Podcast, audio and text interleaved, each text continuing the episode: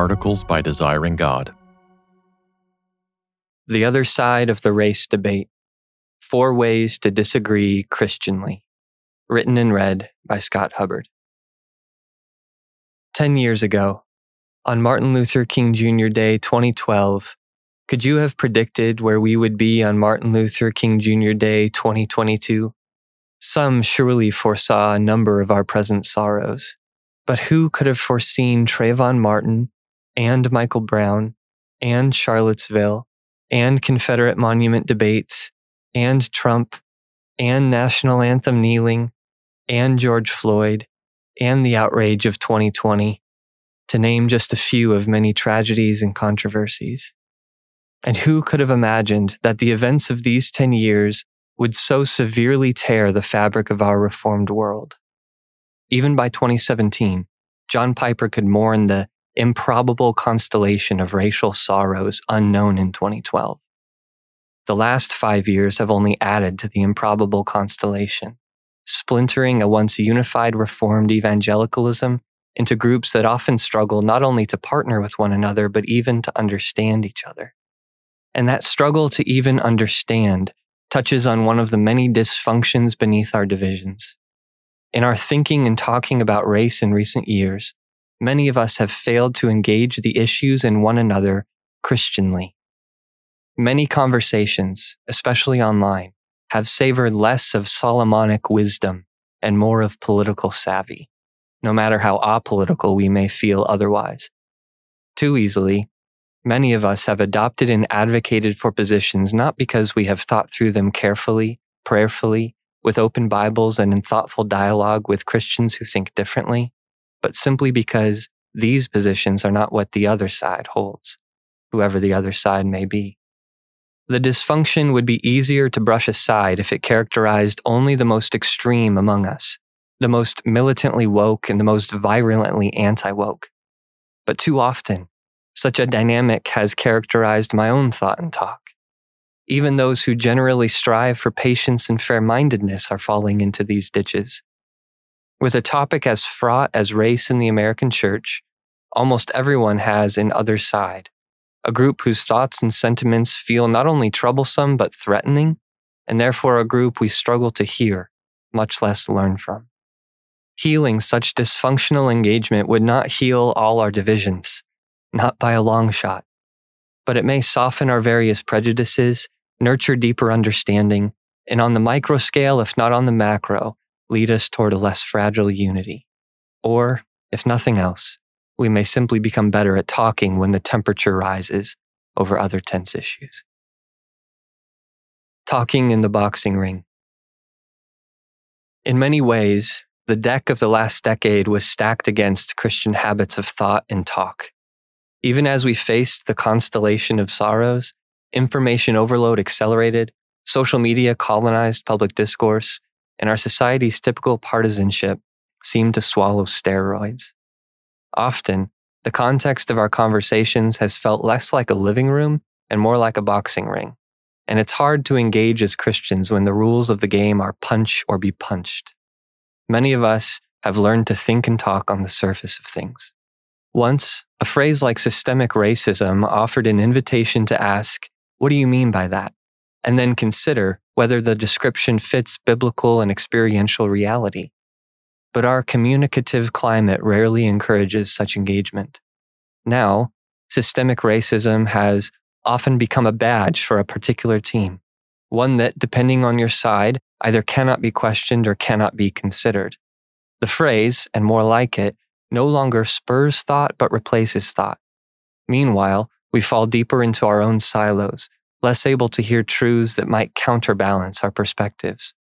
We learn to parrot whatever voices are loudest or most immediately persuasive, and parroting, by nature, inevitably leads to partisanship and polarization. The danger for many Christians is not that we will disown manifest biblical concerns, but that we will so underemphasize some biblical concerns, that is, the other sides, that they become functionally denied in our theology and practice. Where we now stand, some of us don't want to talk anymore about God's care for the oppressed, Exodus 22:21-24. Others no longer want to discuss the necessity of due process, Deuteronomy 19:15. Some are nervous about acknowledging the prejudice that power can bring, Deuteronomy 16:18-20. Others are wary of admitting the fallibility of wounded feelings, Proverbs 18:17. Some are slower to condemn American slavery and Jim Crow, 1 Timothy 1:10. Others are slower to denounce the unjustly disproportionate black abortion rate, Psalm 139:13-16. In each case, however, the balance and emphasis of Scripture is no longer setting our theological and ethical agenda. The other side is. 4 postures for Christian conversation. On one level, we cannot help but think and talk from our subjective perspectives. But by God's grace, we can avoid thinking and talking more like political people than Christian people. We can unlearn the reflexes and rhetoric of the city of man. And to that end, we can pursue 4 Christian postures for thinking and talking about race or any contentious subject, adapted from the framework creation, fall, redemption, restoration. Embodied. To be human is to be wonderfully and inescapably embodied, a creature among creatures in God's physical world. Most of our communication technologies, however, treat us as an avatar among avatars in man's ethereal world. And much of the time, an avatar thinks and talks differently from a creature. Martin Luther King, looking upon Southern segregation, once observed, "Men often hate each other because they fear each other. They fear each other because they do not know each other. They do not know each other because they cannot communicate. They cannot communicate because they are separated." Today, of course, we actually can communicate in real time while separated. But to King, our technological talk would hardly look like the kind of communication he had in mind, the kind that erases ignorance, eases fears, and melts hatred. To him, our social media platforms may seem more like anti-communication technologies. When we take our complex racial conversations onto social media, we take them into an environment that forces three-dimensional topics into a two-dimensional mold, that rewards slander and belligerence, and that functionally inverts the teaching of Proverbs 10:19. When words are many, virtue is not lacking. Image bearers become little more than mouthpieces of positions we want to eradicate, as Alan Jacobs puts it, and eradicate we try. I know proximity is a buzzword in some circles. Even still, nothing has mitigated my own tendency toward unthinking aversion of the other side more than looking some of the other side in the face. Something changes when your ideological opponents are no longer two-dimensional representatives of a barbarous idea, but instead living, feeling, speaking beings, and perhaps even friends. Fallen. The doctrine of the fall has not experienced the same neglect that the doctrine of creation has in recent years. Few doctrines have been so universally emphasized, even among non-Christians, than the fall of humanity. But too often, the emphasis has landed on the fall of other humans, of those humans over there. Ironically, a pattern of hurling blame usually reveals more of our own fallenness than of the people we accuse. Few instincts are less Christian and more devilish than turning the blade of God's word against everyone's sins but our own. Revelation 12:10. The doctrine of the fall, rightly grasped, does not put a spotlight in our hand so we can expose the sins of others. It reveals the spotlight in God's hand, exposing us all. Of course, to say all have sinned, Romans 3:23, is not to say all have sinned in the same way or to the same degree. And so, in conversations about race, we need not assume the same kind or same level of guilt on all sides. Some of us have more reason than others to suspect ourselves. But all of us have some reason to suspect ourselves.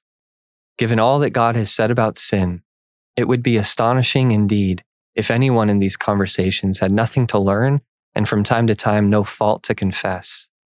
God's regenerating work does not make fallen people flawless people. Therefore, we exercise not false humility but biblical realism when we enter most conversations assuming we don't see everything clearly and that this other human, ideological opponent or not, has some truth to shine on us. Redeemed. If the fall means we should expect to find our ignorance and sin exposed in conversations about race, redemption means we can't. Those who wear the robe of righteousness can bear to see the stains beneath, Isaiah 61:10. Those who hear God's pardoning voice can handle his reproofs, Hebrews 12:5-6. Those forgiven of much can go ahead and weep their repentance in public, Luke 7:36-50. If the fall compels us to suspect ourselves, redemption frees us to reveal ourselves. We are unafraid to be seen as the sinners we are. We can easily feel like conversations about race happen beside the cliff edge of condemnation, with an admission of fault casting us over. But no, every Christian conversation about race happens beside the spilled blood, torn flesh, and cursed cross of Jesus, Ephesians 2:13-16. And all our guilt casts us onto him who preached peace to Jew and Gentile, privileged and oppressed, and whose gospel speaks a stronger word than all our racial sins, Ephesians 2:17-18. Many of us would do well to briefly pause during tense interactions and remind ourselves of Psalm 130, verse 4. With you there is forgiveness. With God there is forgiveness, even when there is none with man. A new humility may come from embracing such a promise, and humility has a way of opening doors for understanding that self-righteousness never can. United. Through redemption, Jesus has united us to himself first and foremost, but also to all others in him, no matter how differently they understand race in America. And so, whatever team or tribe we affiliate with for practical purposes, let it never be forgotten that our true team and tribe reach as far as redemption is found. What might happen if we began to identify more deeply with the whole Church of Jesus Christ than with our particular pew? We might renounce the old Corinthian folly of finishing the sentence, I follow, with any name other than Jesus, 1 Corinthians 3:4. We might recover the true sense of the word prophetic and gain courage to reprove our own friends from time to time. We might find new freedom in pursuit of truth, knowing that a genuine win for the other side is a win for us all. We might live up to our identity as sons of a peacemaking father, Matthew 5:9. Joining the needlessly divided. The road of racial harmony still stretches far ahead of us, in our friendships and churches, in our denominations and broader networks. And if the last 10 years have taught us anything, they have taught us that no one can really know where we'll be a decade from now.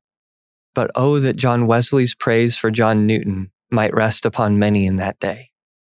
You appear to be designed by divine providence for a healer of breaches, a reconciler of honest but prejudiced men, and a uniter, happy work, of the children of God that are needlessly divided from each other. Such healers of breaches will not arise from the knee-jerk opposition that has become so common. They will carry the hope that the unity of the Spirit and the bond of peace forms a stronger tie than the unity of political party, cultural similarity, or any ideological kinship. They will arise from the ground of Christian thought and Christian talk, embodied, fallen, redeemed, united. For more resources, visit desiringgod.org.